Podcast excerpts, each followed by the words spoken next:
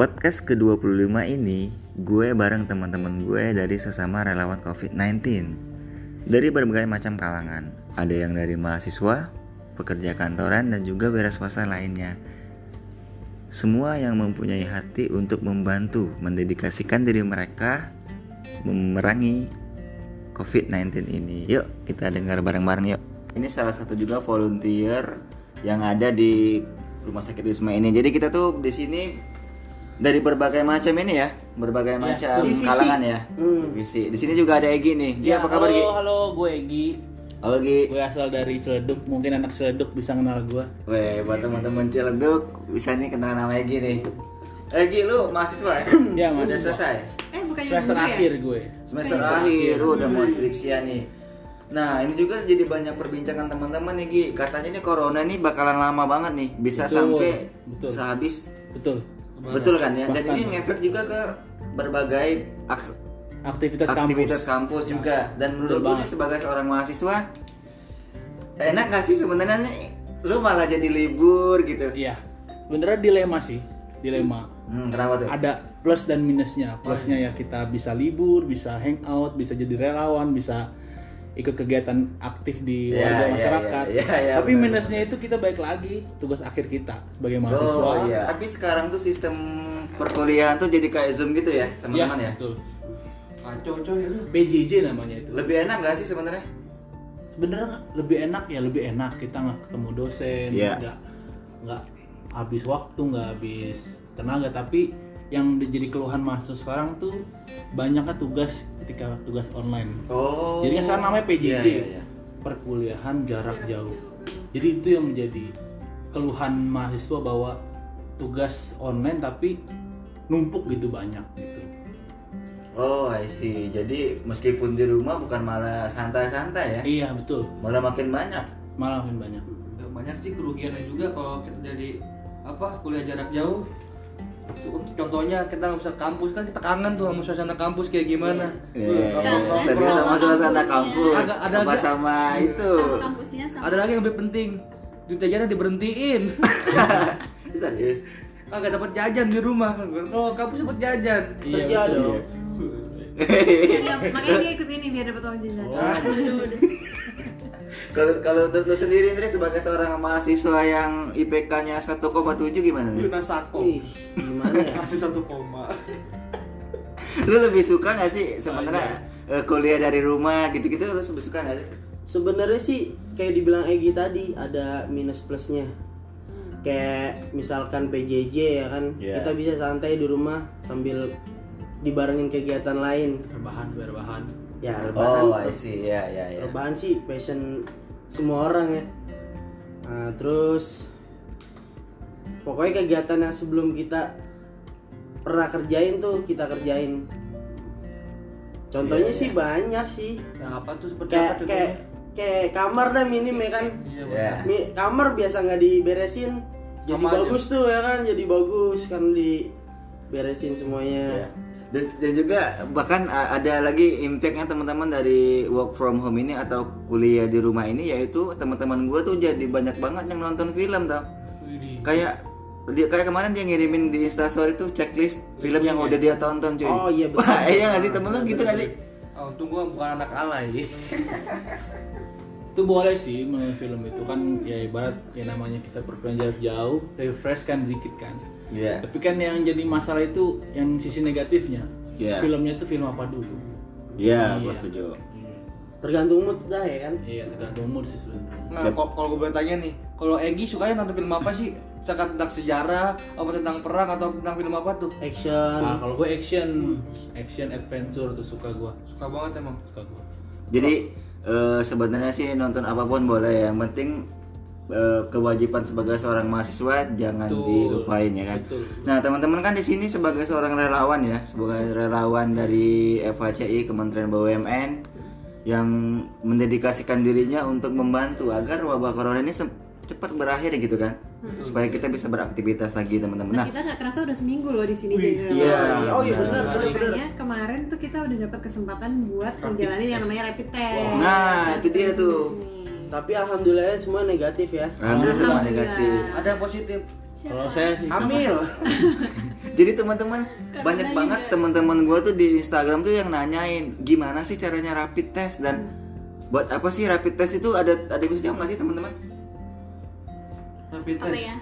Caranya sih kayak gampang sih kayak kayak kita ambil darah darah darah aja. aja Bulan darah, ditusuk darah. ditusuk pakai jarum ntar darahnya keluar disedot kita masukin ke alat rapid test itu paling pipet tunggu dimasukin waktu ke pipet dulu Iya. terus masukin ke rapid test kit tuh di ya udah gitu kan dikit aja terus eh, kayak di iniin serum ya udah itu kelihatan kalau misalkan si garisnya satu itu negatif kalau dua positif nah kalau misalkan hasilnya dua itu kita lanjut ke swab test swab test Oh gitu I see. Jadi ada tahapan lagi ya. nah itu kalau yang positif Hmm. jadi kalau misalnya negatif nggak perlu jadi kalau yang oke. positif itu ke swab test swab test. Ya ya ya ya ya. swab test ya udah dia harus di us di inilah maksudnya ke rumah sakit Gitu. nah Iya. boleh Tuh, yang biasanya teman-teman kita pada nanyain pas kita kemarin posting hasil rapid testnya kita Iya. ke mana sih sebenarnya kalau pengen rapid Harus test gitu ya kan Banyak banget yang nanya tuh.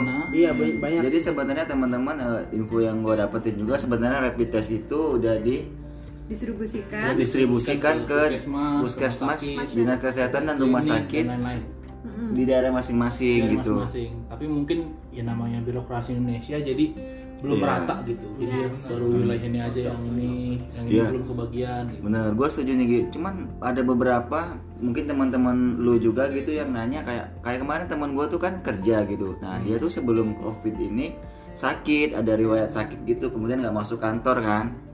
Nah pas mau masuk lagi kantornya nolak, kata dia mana bahwasannya bukti kalau lu nggak kena covid gitu. Padahal dia sakitnya bukan sakit covid. Jadi sekarang tuh serba, Serba, parno kayak gitu. ya, Jadi teman gue ya. nanyain, bang gue pengen banget nih tes rapid gimana caranya gitu, gimana caranya gitu. gimana bapak Egi sebagai call center kalau menjawab Iya. pertanyaan kayak gini Iya, kan jadi rapid test itu kan uh, seperti tes biasa ya, seperti caranya itu kan diambil gula darahnya, Iya. terus ditunggu 5 sampai 15 menit di alat rapid testnya itu. Jadi ada alatnya. kayak eh, alat tes kehamilan Iya, uh, tes Oh pack ya. gitu. iya wow Nah. tes pack apa iya Iya iya temen gue pack. ngamenin juga gitu. Kenapa sama sih dia bilang gitu. cuma lebih Iya iya terus terus. Iya, bisa juga pakai rapid test, bisa nanti diagnosa dokter, diagnosa dokter itu gejala-gejala iya lewat gejala-gejalanya, gejala-gejala misalkan ada batuk, demam, flu Sesak ataupun napas. atau sesak. Nah, nanti kan dilihat tuh gejalanya. Bahkan sekarang tuh katanya COVID itu kan belum terdeteksi, belum ada alat yang terdeteksi. Iya iya. Malah yang lebih kuat mendeteksi itu adalah itulah apa? Pneu- pneumonia. Oh pneumonia itu semacam itu. iya kayak Iya.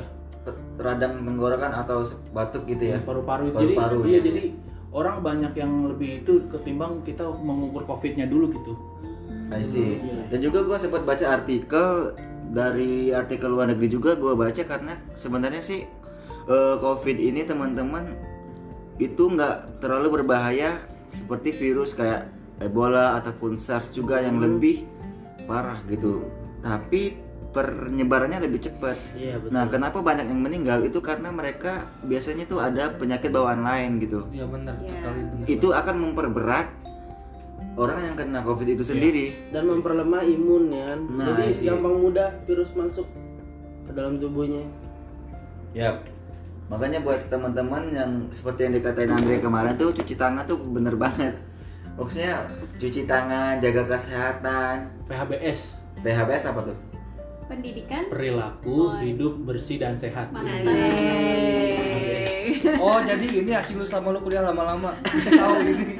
PPKN-nya lulus. Oh nggak pernah balu nggak pernah cabut cabut-cabutan kuliah berarti ya Nah, kalau kemarin kan alhamdulillah kita hasil tesnya negatif semua nih. Iya, betul, kalau ternyata eh amit-amit kita dapat hasil tes, teman-teman di luar sana dapat hasil rapidnya positif, harus ke mana nih? Atau harus ngapain sebenarnya? Apakah harus langsung ke rumah sakit, RSPI Iya. Suroso, harus ke persahabatan, atau sebenarnya bisa gimana sih penanganannya? Nih teman-teman ada yang mau sharing nggak?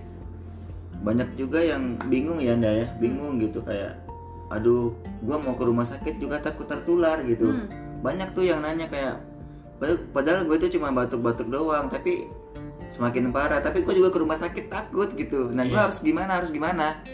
Tuh. Mungkin teman-teman bisa bantu sharing lah dengan kita. iya Jadi teman-teman kalau misalnya teman-teman ada gejala seperti batuk, flu, demam yang seperti itu ya gejala-gejala menunjukkan adanya ke sana, ada gejala yang menunjuk ke COVID tapi jangan dijadikan itu menjadi parno gitu loh. Jangan dikit-dikit wah gue kena COVID nih, wah kena COVID jangan. Jangan panik ya, jangan panik Iya, ya. jadi, jangan panik. Iya, benar. bukan ja- jadi bukan hanya panik buying tapi juga panik mental. Iya, jadi betul. mental kita tuh harus tetap stabil, tetap ya jika kalau ada gejala-gejala itu ya teman-teman mohon isolasi mandiri selama dua minggu maksimal. Ya, oh berarti boleh di rumah juga Gi ya? Boleh di rumah tapi mandiri, isolasinya mandiri. Misalkan nih ada rumah yang uh, dia itu rumahnya tingkat dua, nah dia bisa di tingkat dua itu khusus dianya aja Iya, gitu. betul. Oh, iya sih. keluarga lain itu. Iya, Nanti bener-bener. setelah baru dua minggu gejalanya masih meningkat Hmm. malah lebih parah ya mungkin teman-teman bisa langsung ke rumah sakit rujukan. Ya, benar benar benar benar. Iya. Karena ada juga ada banyak rumah rumah sakit rujukan yang dirujuk Iya. pemerintah ya. Udah berapa di Jakarta? 13 Di Jakarta ada 13 ya. 13 rumah Ada sakit. 13 teman-teman. Totalnya atau yang baru bisa doang itu? Yang baru Sementara bisa, ini sementara ini ya. sementara ini baru bisa 13. Baik. Oh berarti Ki nggak harus langsung di rumah sakit ya, apalagi kondisinya juga stabil ya, masih Iya, sehat iya, gitu ya. Stabil dan sehat. Lebih baik kita isolasi mandiri dahulu. Isolasi mandiri. Nah, Justru itu sih soalnya kan rumah sakit tuh biar bisa fokus nanganin yang udah gejalanya udah berat. Iya, Oh, benar. itu. Kemarin tuh emang sorry ya Nop, lu nyuruh kita cerita lucu-lucu di sini tapi kayaknya gue bakalan cerita agak sedikit sedih. Boleh, boleh, boleh. Jadi kemarin tuh karena banyak banget rumah sakit rujukan pemerintah yang penuh, akhirnya beberapa pasien kita yang dilarikan ke rumah sakit itu yang kondisinya berat, justru akhirnya meninggal dunia. Innalillahi. Karena Innalillahi. dokter dan perawatnya udah nggak bisa lagi nanganin. Nah, Iya. sebenarnya makanya kepada teman-teman yang ternyata nanti kalau rapid terus hasilnya positif, coba deh kalau Segera kondisi masih ya. stabil, isolasi di rumah dulu aja. Biar rumah Iya. sakitnya bisa fokus nanganin yang berat-berat. ya sekedar informasi aja di sini enak loh ya. Enak loh isolasi makanan juga banyak buat Iya, teman-teman juga bisa bisa dikirimin juga makanan dari keluarganya. Jadi nggak usah takut teman-teman, kita bisa lawan sama-sama gitu. Iya, betul, Betul. Kalau kata gue sih ya, kalau untuk COVID ini kita rubah mindset pola pikir kita aja. Goks gimana Nah, kalau kita, pikir kalau kita. takut melawan positif ini pasti penyakit tuh nggak akan hilang. Kalau kita lawan sama-sama dengan kondisi tubuh yang siap, semangat, pasti insya Allah penyakit juga akan hilang. Gue setuju itu berarti eh, apa namanya kepercayaan diri dan juga kebahagiaan dari diri kita mempengaruhi imun kita ya. mempengaruhi seluruh penyakit segitu sih jadi Iya. kita harus memikirkan ber ini ya berapa Berkala. berhusnuzon berprasangka baik Iya. kalau kita Kalau ini harus harus pelajaran harus agama sehat, Islamnya iya. nih. kalau gue tuh punya hashtag tagar ya Apa tuh? Hashtag, kuat iman kuat imun Iya, iya, iya, iya, bisa bisa bisa. Nah, Gi, gue hashtag mau by Podung. nah itu punya gue. Iya. Odong teman-teman kan udah eh, jadi relawan semingguan lah ya. Tentunya banyak juga dapat pelajaran dari sini ya. Nah teman-teman banyak juga yang nanya nih kayak gini nih kayak kemarin tuh ada di salah satu sosial media ada yang bilang gini buat apa sih gue pakai masker? Kan di covid nggak bisa menular melalui udara. Ada tuh yang kayak gitu cuy berarti ini kan edukasinya masih kurang gitu. Maksudnya masih banyak yang beranggapan kalau misalnya eh, masker tuh nggak perlu cuy. Iya. Menurut gua itu salah. Menurut lu gimana? Menurut gue sih ya tergantung perspektif sih. Masker itu kan ya fungsinya untuk mencegah aja. Mencegah Iya. untuk ya tidak ada virus. Bukan bukan virus covid aja ya semua virus. Iya, I see. virus semua virus. Jadi mencegah biar ya aman semua nih uh, hidung kita mulut kita dan semuanya berarti itu sebagai tameng pertama lah ya Iya, gitu iya. ya Ya kan, gue sih juga kemarin juga tahu tuh ya di di kepala kita tuh ada tujuh lubang, lubang yang Ya. bisa masuk virus. Ya, bisa dibantu sebutin nggak buat pak apa aja pak buat yang kira-kira lubang Ah. pintu masuk Pintu masuk yang bisa ada di diri, kepala. Pak. Yang pertama mulut. ya Yang kedua dua lubang hidung. tiga Yang ketiga dua lubang mata. Mata. Yang ketiga empat sama aja yang penting itu dua lubang telinga.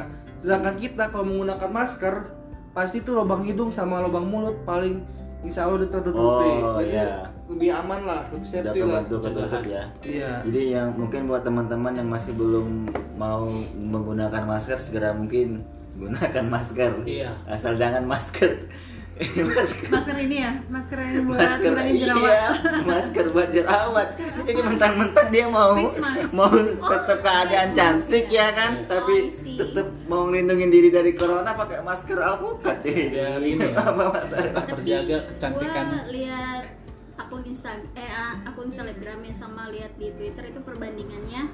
Terus tadi baca-baca berita dari WHO juga eh, kan sebenarnya orang-orang yang pakai masker itu kan emang dikhususkan untuk medis ya apalagi Iya. masker yang berwarna hijau. Iya betul. Ternyata kalau masyarakat biasa dibolehkan menggunakan masker kain. Kain, Oh, gitu. Iya. Betul betul betul. Yang penting, nah si kainnya itu satu kali pakai langsung dicuci. Cuci.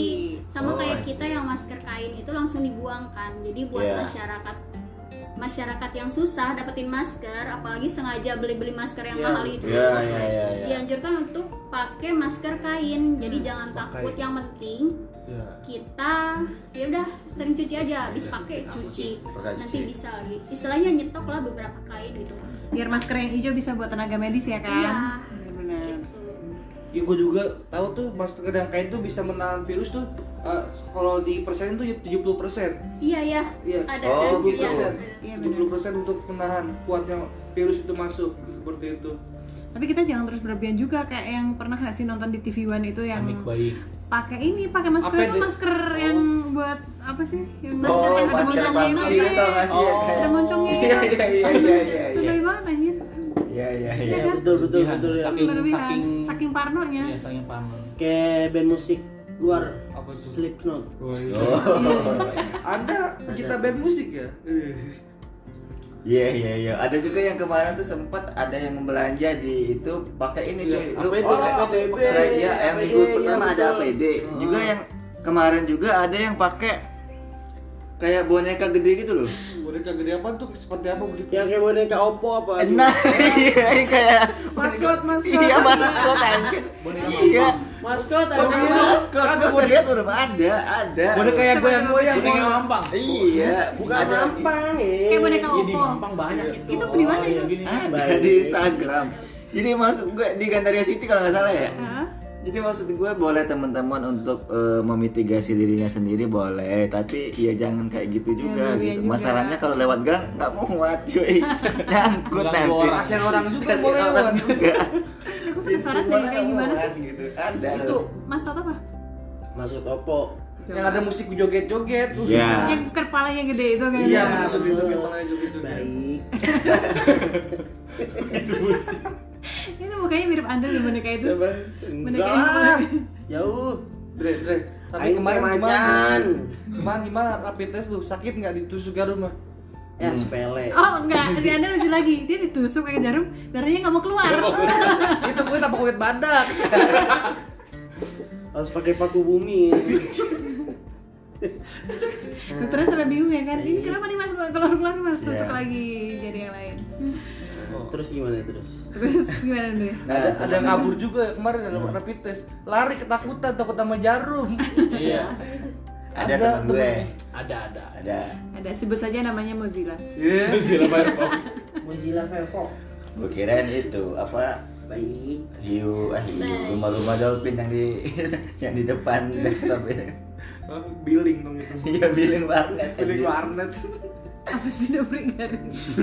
Nah teman-teman, eh, teman-teman pernah nggak sih dapat pertanyaan tuh kayak, Mbak, Mas, keluarga saya sakit nih dan sekarang ada di rumah sakit rujukan yang dirujuk pemerintah. Cuman kenapa lu galer anjing? Tangannya tolong dikondisikan tangannya. itu tangan dikondisikan dikit dulu, Bapak sebentar. itu kalau megang sesuatu ya Jadi dia harus pakai hand sanitizer siapin tuh Jadi harus banding baik hand sanitizer jadi teman-teman gimana sih caranya ingin kalau mau merujuk ke rumah sakit Oh. wisma atlet gimana sih caranya Gampang, teman-teman. Kalau mau merujuk Iya. ke Wisma Atlet itu ada tiga kriter- kriteria ya. yes yap Pertama sih kita Satu. hubungin dulu 119. Pas sudah masuk 119, kita pencet angka 9. extension 9 oh Iya, iya iya, betul iya, ya pelayanan masyarakat ya Betul, masyarakat. betul. nanti kan ada ada tuh di- ada yang nanya bapak keluhannya mau apa seperti apa Belum belum, nanti akan ada yang jawab dulu kontak Iya. center COVID-19 ya.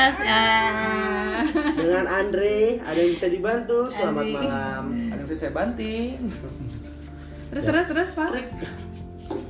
nanti kan ada, ada apa misalkan gejala-gejala ringan untuk di wisma atlet itu seperti apa aja Iya betul. Jadi teman-teman di sini kalau teman-teman ada kerabat, sanak keluarga yang ingin dirujuk Iya. atau dirawat di sini, bisa sebenarnya asalkan sanak keluarga teman-teman bisa apa tuh, mempunyai surat rujukan ya. iya betul Surat rujukan dan rekam medis. iya sangat sangat penting tuh rekam medis Hmm. ada Iya. nih kemarin nih ya maaf maaf aja nih Maaf, maaf Ma- aja takutnya nih. kita kenapa kenapa ngomongnya salah nih ada orang ngomongnya tuh pasien itu mandiri pasien itu mandiri masih kuat pas di boxing ngedrop kondisinya Oh, ngedrop kan Iya. makin parah takutnya kan harusnya kan dia di di bawah rumah sakit yang lebih uh, Iya, fasilitasnya rumah sakit mendukung seperti Iya. itu Iya, jadi teman-teman buat keluarganya yang emang mau dirujuk ke rumah sakit Wisma Atlet, dipastiin dulu kalau rumah sakit Wisma Atlet ini sebenarnya menerima pasien yang ODP, ODP. orang dalam Pemantauan. pemantauan, PDP, pasien, pasien dalam pasien dalam pengawasan dan juga yang udah positif. Nah, yang ringan sampai sedang aja. Yang ringan Iya, sampai sedang betul. aja. Jadi buat teman-teman yang emang keluarganya pernah, aduh kayaknya gue pernah kontak nih sama sama orang yang terpapar COVID gitu kan. Terus langkah apa yang harus dijalanin yaitu teman-teman benar kata si papa tadi ke rumah sakit dulu atau ke puskesmas kemudian dicek direkam medis hasil lab dan juga rekam toraks parunya Iya, kemudian ada betul. gejala apa enggak ya Gi ya Betul. kemudian kalau emang udah ada gejala nah kata si Egi tadi teman-teman nggak harus isolasi di rumah sakit selagi mis- masih bisa stabil dan mobilisasi ya Betul. Nanti ya nanti keputusannya di dokternya sih. Iya. Dokternya itu mendiagnosa pasien tersebut dia harus diisolasi mandiri atau dirujuk ke sini. Iya benar. Dan seperti yang si Papa bilang tadi, jadi kalau emang kondisinya udah ngedrop banget dan ada riwayat penyakit lain, jadi dokter menyarankan untuk lebih ke dirawat rumah sakit rujukan pemerintah. Iya. Ada banyak banget teman-teman di Jakarta, teman-teman bisa searching juga. Salah satunya ada rumah sakit persahabatan. Iya betul. Iya. Suroso, RSPAD, RSPAD Gatot Subroto, Jaya, Petamburan, Koja, Fatmawati. Fatmawati ya, sama Cengkareng, Pasar Minggu, ya, Cengkareng Cengkareng. juga banyak banget. terus umurnya Bener-bener. Ya, untuk kriteria umurnya juga ada batasannya. ini umur yang diterima di wisma atlet ya seperti apa ya Iya, jadi kan karena di sini kayak yang dibilang Novri tadi sistemnya itu isolasi atau perawatan mandiri, minimal usianya tuh 15 tahun. Nggak bisa tuh kalau masih anak-anak di sini kan atau bayi bahkan nggak bisa kan kita biarin bayi sendirian merawat dirinya minimal 15, maksimalnya 60. Lebih dari 60 tuh biasanya dokter akan assess lagi ini ada komorbid atau penyakit penyerta atau enggak gitu. Wah, Baru nanti. komorbid ya, ada komorbid. Iya. Bahasa penyakit medisnya. sebelumnya ya yang yang Iya. bakal diserang sama si corona itu. iya. Tuh. terus juga ada tuh apa yang pasien itu dia panik banget tuh Nah, itu Padahal tuh. dia pasien ini sebenarnya bukan kena penyakit COVID. Ada juga yang DBD yang yang trombositnya sangat lemah. Oh, Terus tiba-tiba dia langsung aduh, Mas ini masih kena penyakit gejala-gejala COVID nih. Set- Setelah dia mengirim rekam medis segala rupa ke sini dan dia dibaca oleh dokter ternyata dia bukan kena COVID, Tapi ternyata dia DBD. DBD. Benar itulah yang makanya kalau yang mau dirawat di Wisma Atlet harus bawa surat rujukan sama rekam medis sebelumnya biar dilihat dulu nih sama dokter yang di sini. Nggak bisa kita self diagnose kita, wah kemarin saya habis dari Singapura Iya, nih mas, betul. saya Iya. pasti nih PDP gitu. Wah nggak Iya, bisa. iya, gitu. ada tuh yang gitu. dulu. Banyak sih kayaknya. Oh iya juga kalau sebelum ngirim surat medis sama rujukan itu kan kita harus ngirim terlebih dahulu ya di WhatsApp nomor Iya, nomor WhatsApp kontaknya ya. official kita ya. Iya. Jadi kami bisa konfirmasi pasien itu bisa dirawat di sini atau Tidak. tidak gitu. Hmm. Jadi bukan ujuk-ujuk datang Iya, dok dok ini rujukannya enggak. Jadi kita harus terusan dulu ke bagian apa? Dokter spesialis paru. Iya, Betul. Nah, kebetulan kita kedatangan dari ponakan dokter spesialis paru ya. Ada siapa di sini? Esa ya, Esa baru datang nih, Esa. Ya, selamat datang Esa. Bapak, Bapak tolong perkenalkan dirinya. Berat Risa, gimana Dokter Esa? Esa, Kebetulan spesialis. kebetulan dia bapak-bapak anak-anak sini. Oh, jadi ya yang sering bawain kita makanan ya. Jadi kalau kita belum makan dia bawain makanan gitu. Orang Gimana sangat Mas? merasa Gimana Tapi sendiri? baik. gimana nih eh, eh, efek dari corona ini sendiri mungkin dari lu gimana Pekerjaan lu apa pekerjaan lu sharing-sharing mungkin boleh ke kita atau pernikahan yang tertunda Iya. BTW dia mau nikah nih dikit Oh, lagi nih. Nikah. gimana sa Iya perkenalkan nama gue Esa. Gue di sini. gue di sini sebagai Moritz.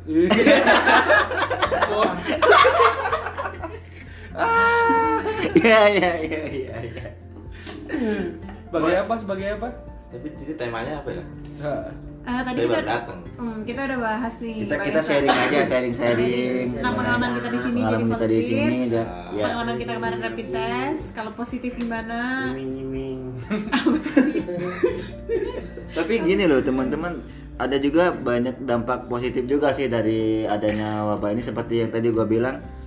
Kayak teman-teman gua tuh sekarang udah mulai saling sapa lagi yang mana ada grup WhatsApp tuh yang mati Bener, gitu tiba-tiba sekarang Iya, ayo zoom bareng zoom bareng Iya, gitu kan. betul. Iya nggak sih? Iya. Lagi trending banget tuh Zoom. Iya itu. Jadi banget. jadi benar-benar sekarang lagi apa-apa pun di zoom gitu pada video call gitu-gitu ya menurut gue sih positif sih positif karena Mem- apa mempertekatkan teman yang lama ya? iya benar Silaturahmi. Mendekatkan yang jauh. Silaturahmi. Mendekatkan Yang jauh mendekat, yang dekat merapat. Iya. Cancung. Gimana Bapak Isa pengalamannya nih? Pengalamannya mengenai Covid ini? Saya sudah 8 hari di sini. 8 hari. Iya. Apa yang dirasakan selama di sini? Kenyang pertama. Yang kedua, sebenarnya sih ikut di sini sih sebenarnya dari awal tujuannya sih kemanusiaan. Kemanusiaan, Sangat benar, mulia sekali Bapak Isa. Eh. Memanusiakan yang manusia ya. dari gue sih gue pengennya semoga wabah ini cepat selesai ya karena gue pengen banget tuh ya adik-adik kita tuh bisa sekolah lagi bisa kuliah lagi Normal kembali. normal kembali ya kalau dari teman-teman ada nggak sih harapan yang pengen di kasih tahu sama teman-teman Ya saya sih harapannya semoga corona ini nggak sampai lebaran. Amin. Iya. Amin amin. karena Bapak mau nikah? iya iya iya iya. Yang paling penting sih paling penting Iya betul. Enggak sih. Kalau kalau eh, terakhir dari gue mungkin eh, gue setuju banget sama kata Nopri, sama Ya. Esa juga, sama Andre juga. Iya. Tapi gue dikit nambahin, gue patut appreciate kita apresiasi setinggi mungkin untuk eh, masyarakat-masyarakat yang sampai saat ini berdonasi, menggalang Oh, donasi, iya, iya, menggalang iya, iya. Terima kasih masyarakat untuk membantu kita semua, bantu kita semua untuk melawan corona dan gue sangat appreciate ada teman-teman gue dan masyarakat di Indonesia ini yang masih hashtag di rumah aja. Eh, masih walaupun bosan tetap di rumah Iya, ya di rumah. Kapan lagi membela negara tanpa keluar perang? Rebahan aja rebahan. Iya, iya, iya, iya. Terima kasih untuk yang di rumah aja dan tidak Goks. keluar dan yang keluar-keluar masih beraktivitas, jaga kesehatan, jaga kebersihan, gunakan masker, cuci tangan terus. boleh boleh mau boleh. nambahin eh, sebenarnya harapan gue cuma satu pengen gak takut lagi ketemu orang salaman sama orang deket-deketan sama orang. Oh iya. Terus lagi terakhir eh, we stay at work for, for you and you you, You. stay at home for Ah, us tolong eh, Bapak Andre artinya apa Bapak Andre? Bisa Andre? Bisa lah. gue. Apa artinya Coba Andre? deh ulang. Bahasa bahasa Inggrisnya ini remedial gimana? coba coba Bi. bisa you gue. stay at work for eh we stay at work for you you stay Stay. at home for us Kami kerja untuk Anda. Iya. Anda kerja untuk kami. anda tetap di rumah Anda ya, Anda tetap di rumah kami. untuk kami. Iya. terakhir dong gue harapannya satu nih semoga setelah corona ini berakhir kita bisa tetap silaturahmi kayak gini Amin. Amin, amin. Satu lagi, satu lagi. Ucak. Oh yang Satu lagi. silaturahmi kita tuh iya dong di ini. iya di hari iya. Masa. harus harus itu harus. Halal nih halal itu Hal bihalal Satu lagi. Gue yakin ke semua bangsa Indonesia ini, ke semua jajaran elemen negara, apa bangsa negara ini pasti bisa melawan COVID-19 ini. merdeka Pasti bisa, Indonesia kuat. Ya Iya. Ada lagi yang mau nambahin? Eh, cukup Tambahin 60 ada. Cukup. Oke, makasih banget teman-teman Andre, Esa, Egi, gua nggak tahu namanya siapa. Lia, Papa, Indah udah main di podcast. Terima kasih teman-teman sudah dengerin podcast ke-25 ini. See you in the next podcast. Thank you.